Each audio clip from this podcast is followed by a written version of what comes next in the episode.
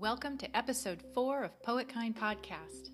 The sun is out here, the flowers are blooming, and summer is casting its sleepy spell where we are.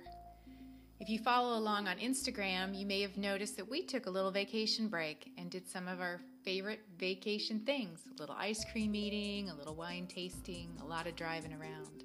I hope you've been able to get out and enjoy a few of your favorite things as well.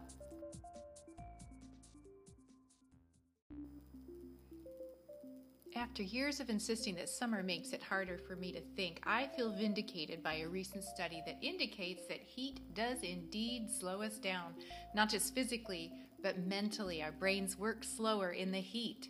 So, I now have a legitimate excuse. I wonder if that's why a lot of the poetry I found that had summer themes or titles tended to be shorter too. Feel free to weigh in on that one.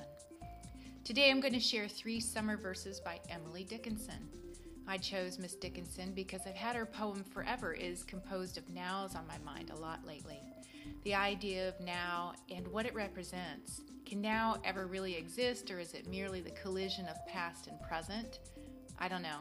It's summer, it's hot, I can't think that hard right now, so I chose three poems about summer.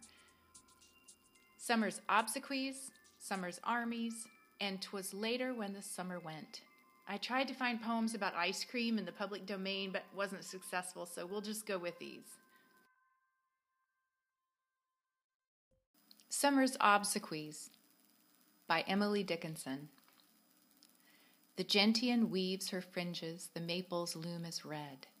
My departing blossoms obviate parade.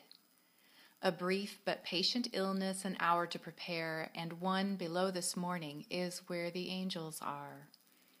It was a short procession. The bobolink was there.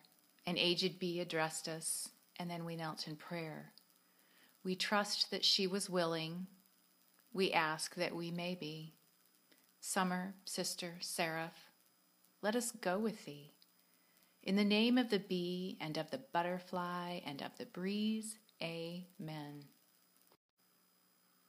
Summer's Armies by Emily Dickinson some rainbow coming from the fair, some vision of the world Cashmere I confidently see.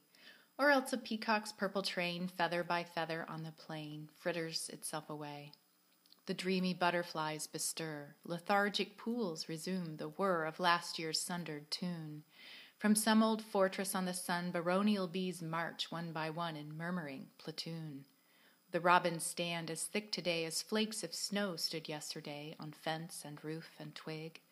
The orchis binds her feather on for her old lover Don the sun, revisiting the bog.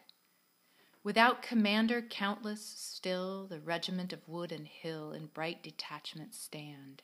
Behold, whose multitudes are these, the children of whose turbaned seas, or what Circassian land? 'Twas later when the summer went, by Emily Dickinson. 'Twas later when the summer went than when the cricket came, and yet we knew that gentle clock meant naught but going home. 'Twas sooner when the cricket went than when the winter came, yet that pathetic pendulum keeps esoteric time. That's it for this week's episode of Poetkind Podcast. Thank you for joining us, and we hope you'll take a minute to find us on social media. That would be on Twitter and on Instagram. We don't have a website yet at Poetkind Podcast, all one word. Stop in, say hi, let us know what you'd like to hear, what you think. We'd also love to feature your original poetry, review your poetry book if you've written one, and in general, we just want to get to know you. Connect with us on our social media sites or email us at poetkindpodcast at gmail.com and we will get back to you as soon as we can. Have a great week and enjoy your summer.